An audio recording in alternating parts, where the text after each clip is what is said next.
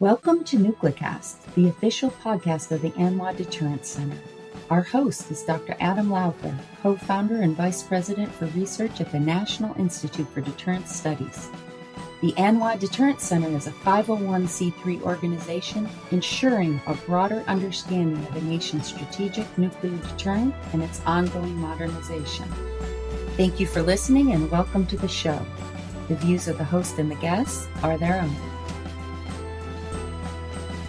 Welcome back to another great episode of Nuclecast. Of course, as always, I am your host, Adam Lowther.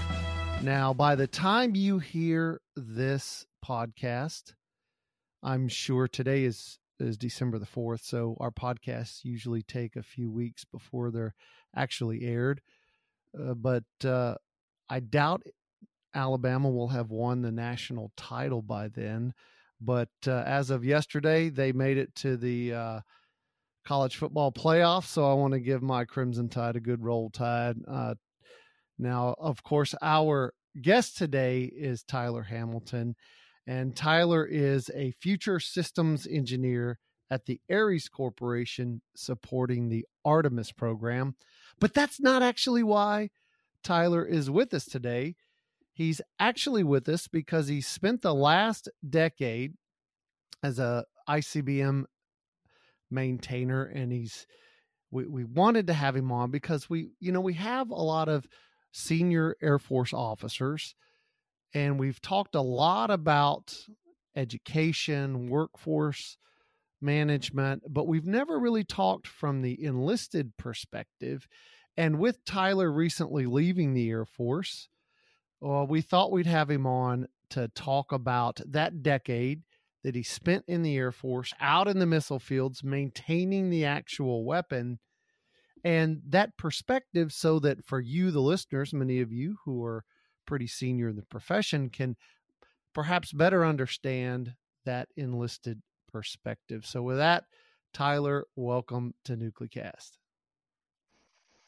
Thank you, sir. I appreciate uh, the platform and the opportunity to talk with you today.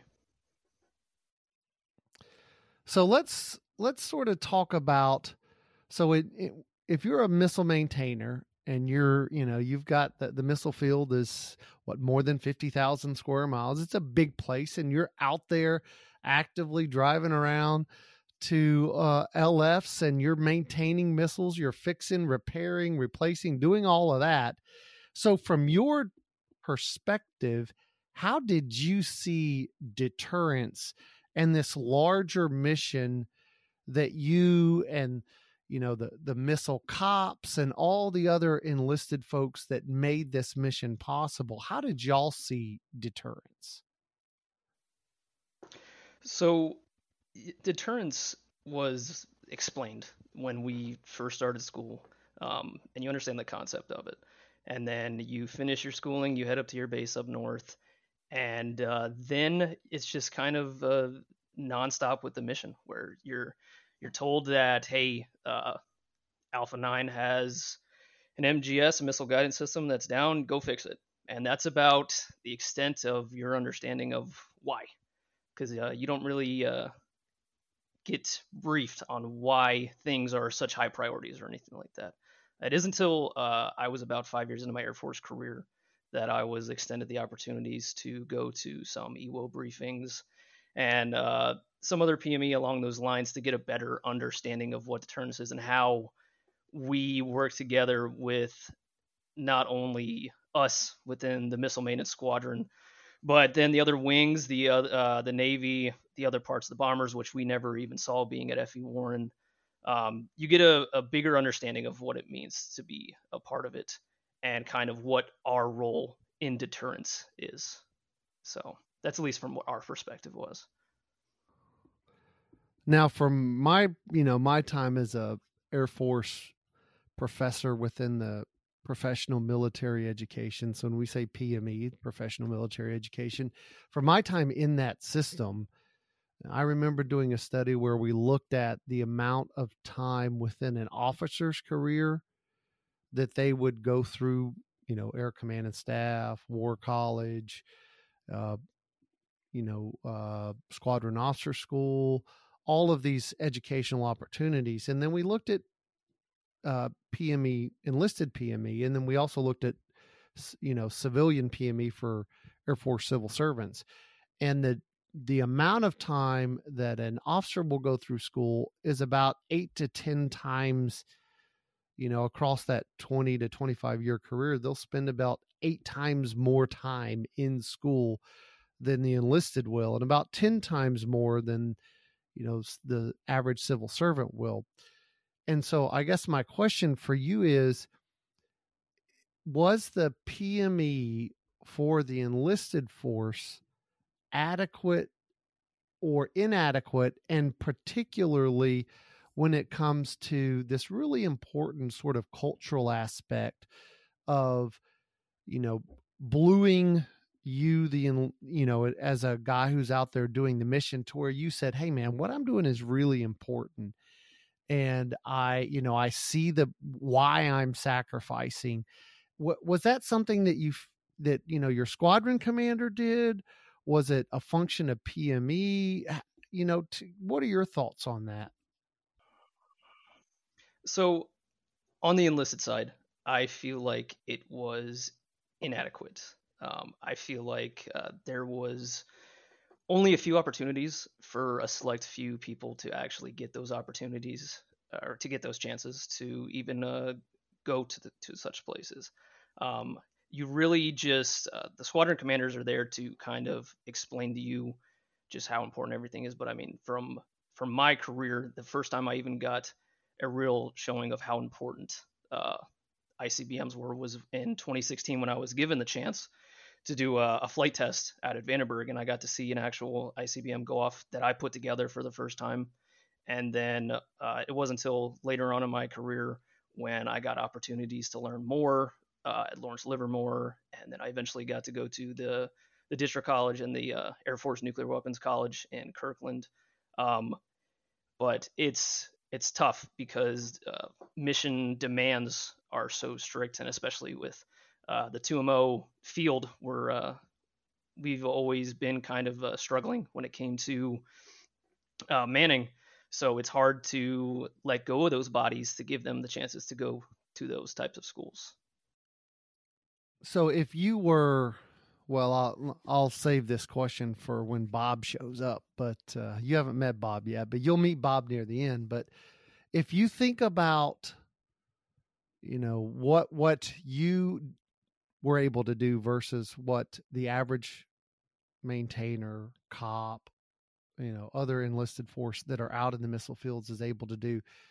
The the opportunities that you had, like to go to, you know, Nuke 200, for example, would you say that was common or uncommon? And was there a appetite amongst your fellow airmen to go do that kind of stuff? And then you know, my follow on question is once you did it, would you say if you were acting, you know, on behalf of the Air Force and evaluating the utility of spending that time and money pulling you out of your daily job, was it worth it? And would it be worth it for others to go do those kinds of week long trainings or, you know, go to the DTRA, you know, Defense Nuclear Weapons School for courses? Uh, what's your take on that? So to the first question, I would say uncommon uh, for for the, the example uh, a course like Nuclear 200, um, but very much sought after by everyone within the community just for the opportunity to go to uh, Kirtland and be a part of that course. Um, and the second one, if it was up to me, I would be, you know, obviously trying to keep the mission going, but understanding because after I left there and was able to learn and uh, experience that I it it almost I would say almost because I still ended up separating. It almost reblued me because of the and made me uh, really appreciate uh, what I do. Um, so if, if if given the opportunity, I would be pushing as much as I could to get people out there to do that type of stuff. Now that sort of brings just because it's not uh, it's uh, it's it's knowledge that the enlisted yeah don't get. Sorry. Yeah, that that's a good it's it's a good point. It's a valid point. Now you, you sort of brought this up, so I want to pull on this thread a little bit more, and that is this idea of, you know, it's it's a topic across the entire not just the Air Force, but the DOE. And this is the idea of bringing people in and then keeping them. And so, as we've talked to, to DOE folks and we look at the labs and elsewhere, the labs have a, you know, the question was, can we bring enough scientists in and then can we keep them? And we've seen that they're getting out at about the six year mark. They'll come into DOE, they'll go to Sandia or Livermore, or Los Alamos, or wherever, and then they they sort of leave after they've got about six years of experience. Now, for you, you stayed in for a decade, and then you made the choice to leave. So, if we want to talk about retention because for the air force it's you know the air force needs it's a skilled high skilled job that needs lots of guys who and gals who stay in and make a career of it. That's sort of the ideal for the Air Force is to keep everybody for, you know, 20 years, whether it's pilots or, you know, missile maintenance. It doesn't really matter. You need those folks to come in, gain the skills, gain proficiency, and then progress throughout a career. But for those who are getting out, talk to me about what makes you make that decision. So it it wasn't initially when I enlisted. I was kind of in the the, pro, the thought process that I was just going to do my time and uh, get out after. Um, but being deep into it for a couple years, I kind of realized how much I did love it, uh, even though how much how tough it was and how cold and everything it was in Wyoming. Um, but at the end of the day, um, those uh, this this job's tough on the individual, uh, not only mentally and emotionally, but especially physically.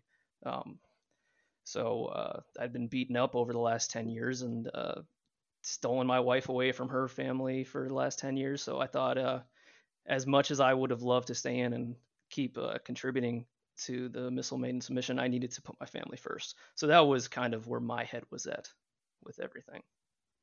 Now, for you know many of your colleagues and you know the airmen out there, uh, would you say that this idea of you know that the challenge because the you know the the wings at Minot and Malmstrom and F.E. Warren, they're fairly remote, and they're you know they're not near large tropical cities would you say that that sort of cha- that challenge and the remoteness challenge is is what makes people decide hey this is putting ex- extra stress on my family or would you say that there are you know other reasons for that make people decide you know to leave what would sort of what would be the you know as you talk to your fellow airmen what would be the main reasons they say that they want to leave So that remoteness is definitely a big factor, just because they're like you like you stated they're they're out in the middle of nowhere. Um, the two other things that I saw that were big um, uh, factors that made people decide to separate were one um, the work and the kind of uh, the sense of fulfillment from the job. Just because you look at any uh, crew chief or anybody else in maintenance, right? You get to you you work all day, you, you you sweat, blood, tears all over this plane, and then you get to see that the the fruits of your labor fly off. Uh, with us, you you don't see that, right? You you drive three hours to a site, uh, you work out there for 12 hours, and then you drive all the way home, and it just sits there. So you uh, it could you just in your head you're like oh I, it could go it couldn't and then you don't really get to see that I was lucky enough that I got the opportunity to do that test flight uh, in Vandenberg and then see the my work, what I did while I was out there, actually is launching now. Um, but yeah, I think that would be uh, one of the uh, biggest ones, or the two really. The the area or the areas are not great, and uh, that uh, job satisfaction. This episode of Nuclecast is brought to you by the ANWA Deterrence Center, whose mission is to educate Americans about the nuclear enterprise and strategic deterrence.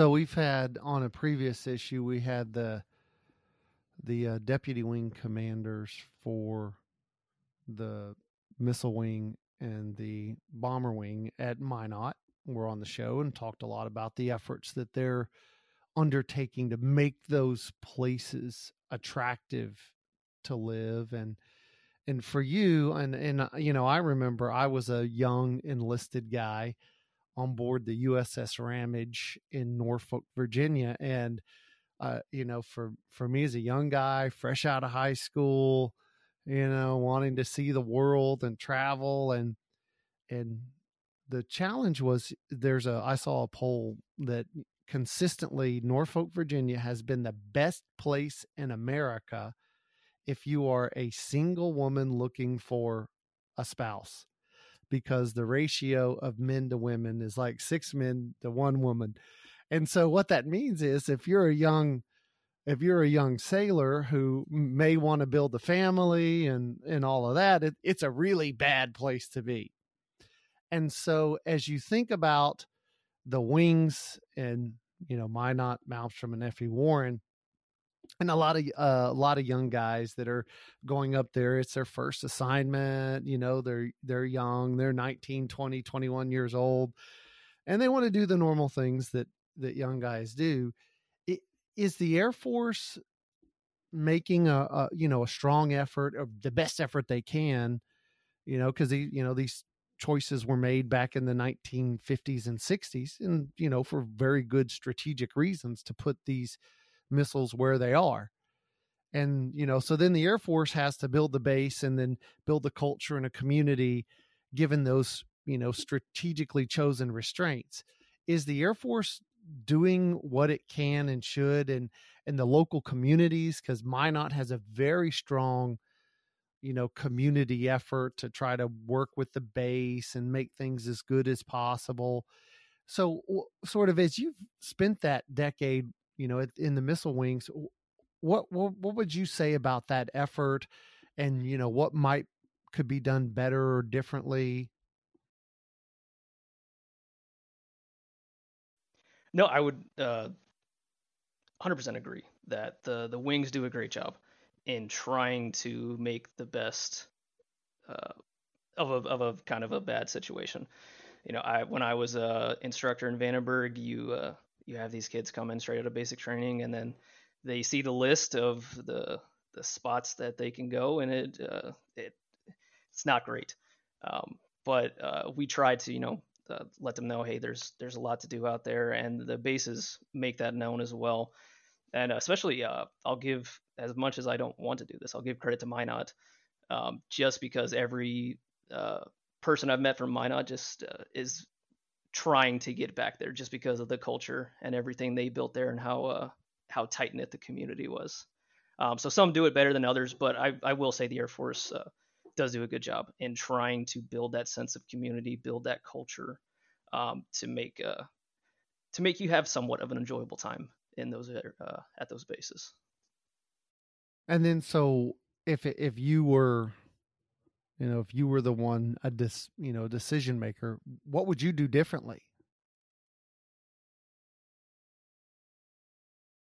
What I would do differently is uh, something they did for the security forces members uh, up north at those bases. Would uh, was put what is called a code 50, a mandatory mover on them, um, just so uh, they can get out of the base after a couple years. Uh, bringing something like that and giving more opportunities for the people within the, the, ICBM community, the ability to move around and see other things would be great. Um, my first boss at F.E. Warren was at F.E. Warren for 22 years.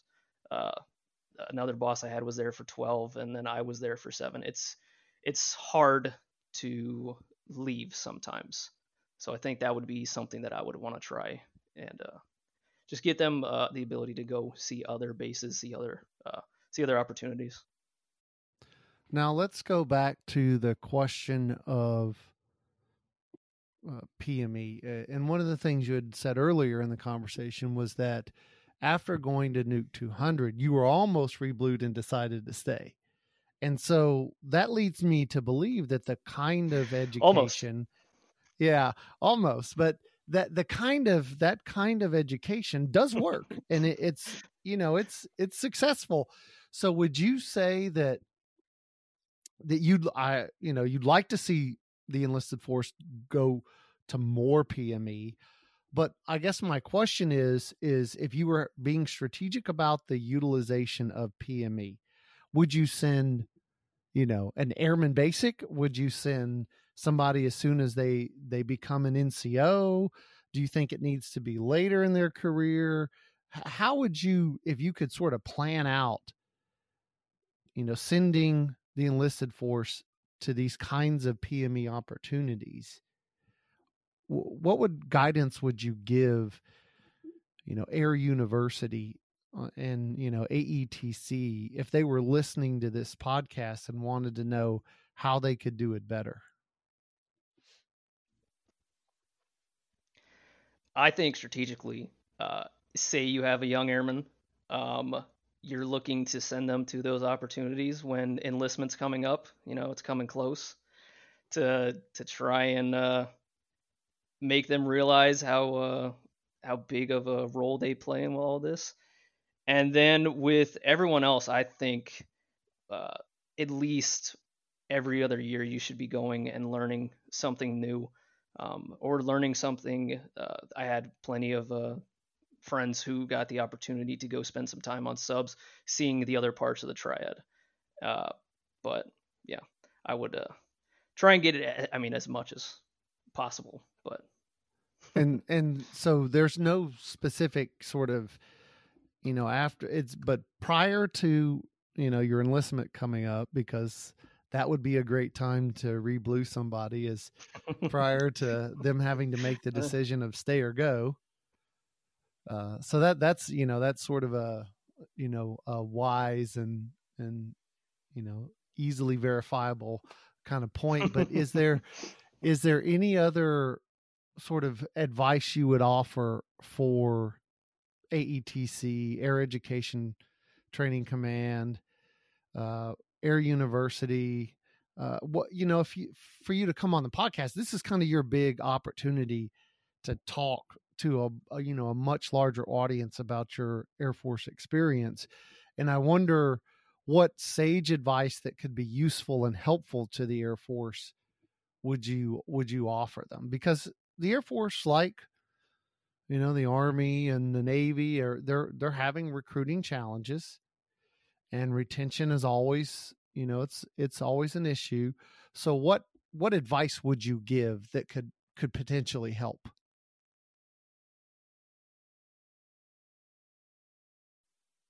i think the advice that i would give would be give the enlisted more chances to learn or try and find a way to give us as, as many opportunities because as as officers got when it came to learning more about the system and learning more about our role within deterrence and everything like that um, it just always felt like whenever those opportunities came up uh, enlisted were uh, the last ones to fill those slots where the the CGOs and everything like that were the first ones to go um, because those those those opportunities to go and see more from what I've seen in my experience is what has brought people back from getting out. They they see uh, just how important everything is, and uh, they are reblued in an Air Force uh, sense uh, to want to keep contributing to that mission. Um, so that's a, uh, luckily I've worked in ATC for the last couple years, so I've given uh, plenty of my thoughts to them. Um, but that would be mine is just more more chances. Now, you know, General Huser, the 20th Air Force commander, she's a friend of the show and she, you know, she's been on before and and I wonder if if if she were listening right now and you know, she's listening and she's like, "Okay, so I got to send try to send more enlisted folks to these courses, send them before their enlistments are up." uh, so she knows when to do it. But this issue of family, what would you offer to her as sage advice for? Because this this issue of family is one that a lot of people. It's a you know it's one of the key drivers for why people don't stay is they you know the the pressures and the strains on family. How, how is there a way she could alleviate some of that that strain? And you know what would you know what potentially would have made you stay?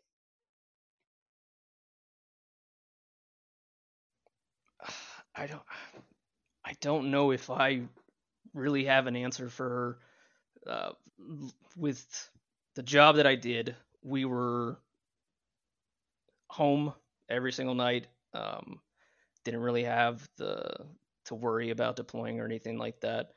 Um, the the thing that just drove people to make that decision was just being out there, and there's nothing we can do, um, sadly, about the locations of the bases. Um, so I really don't have an answer um, to that question in particular for uh, Colonel Huser, who uh, uh, was my former wing commander at FE, so I am familiar with her. Um, but yeah. Now let's switch to so now you've or General you, Huser. I, apologize. she was the cur- she was Colonel Huser whenever she was your wing commander, so we we understand where you're coming from. Yeah. Now when, for when I for yeah. uh so when you made the decision to get out, you participated in the Skill Bridge program, which is something we've never talked about on Nuclecast. Can you tell the audience what Skill Bridge is and is it a good thing, a bad thing? Does it work? Does it not work?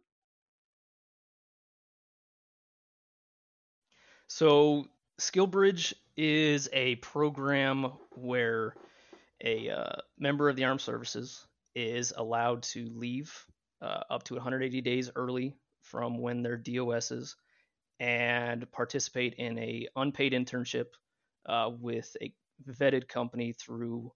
Uh, so they they go through the process uh, of applying uh, through the DoD, and uh, you're able to go work there um, as an unpaid intern.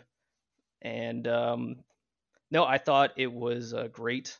the Ares Corporation had reached out to me uh, because of my experience with aerospace and then also uh, my experience with training development, uh, working as an ATC instructor, and had brought me on originally to be a training development uh, intern with them, and eventually moved me over to uh, NASA's Future Systems Project Office to help as an integration over engineer over there.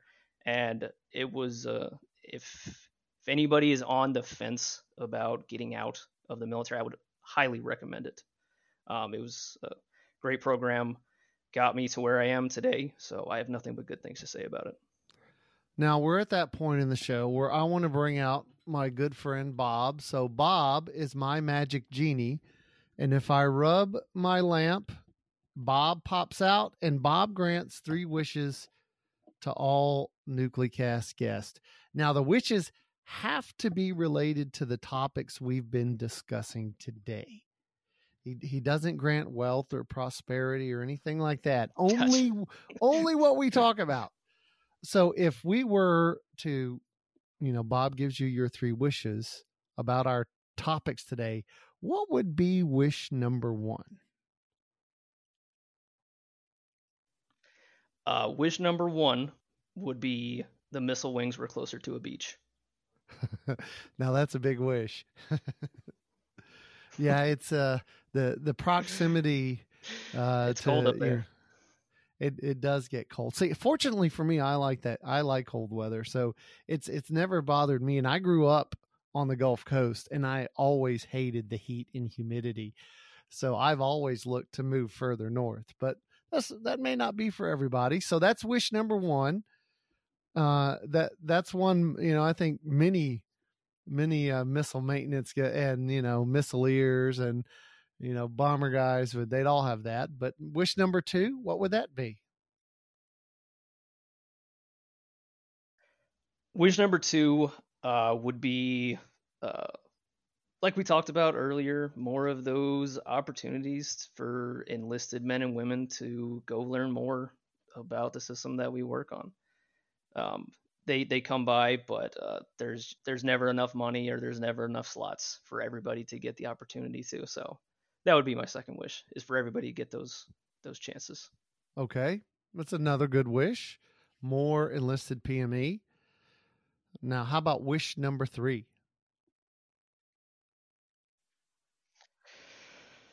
Whew. Not sure yet. Put me on the spot here. Uh, wish number three. Uh, I'm gonna go with uh, Michigan beating Alabama in the national championship because I couldn't think of anything else. All right. Well, you know, there are people who love to hate the Crimson Tide, so I won't take it personally. uh, well, Tyler, thanks for. Uh, ju- My sister goes to Georgia, so she's quite devastated. Yeah, she's uh, she's probably a little disappointed after Saturday's game. Uh, well, thanks for thanks for coming on Nuclecast. Uh, we appreciate it. It was, it was really our first opportunity to you know to get an enlisted perspective and and to talk through some of what you know what the enlisted force the the majority of the air force what the enlisted force is thinking about and particularly as we talk about the missile fields and the challenges and in daily life and work in in those environments. So thanks for coming on Nuclecast to talk with us about that. No, I appreciate it. Uh, any opportunity I can have to speak highly of uh, the men and women that I worked with up there, I'm always to take that chance and uh, appreciate the time. And thanks to you, the listeners, for joining us on this episode of Nuclecast. And we'll see you on the next episode. Well, had a interesting time talking with Tyler. It was, you know, it's always interesting to hear the perspectives of folks you don't always talk to, and we generally don't talk to the enlisted force for Nuclecast. You know, we generally talk to senior leaders and get their perspectives and takes on things, but really, when it comes down to it, the you know the nuclear mission depends upon maintainers and cops and you know this you know all of the the the supply force and it, there's all of these folks doing all of this work in the background that we often don't really i mean we don't think about they they don't get you know all the glory and so it was good to talk to to Tyler and sort of hear his perspective on you know why what he liked about his job what he wished he had more of and and why he left so hopefully for you, if you're in a you as a listener in a position to influence that, you've at least got one more data point that you can, you know, take into account and make things better for the Air Force. This has been a production of the ANWA Deterrence Center, a 501c3 that seeks to educate key decision makers, stakeholders, and the public to ensure a broader understanding of the nation's strategic nuclear deterrent. Our executive producer is Kimberly Charrington, and this episode has been engineered and mixed by David Frunthal. Help us grow our followers by sharing it and follow the show on LinkedIn, Facebook, and Twitter at Nuclecast.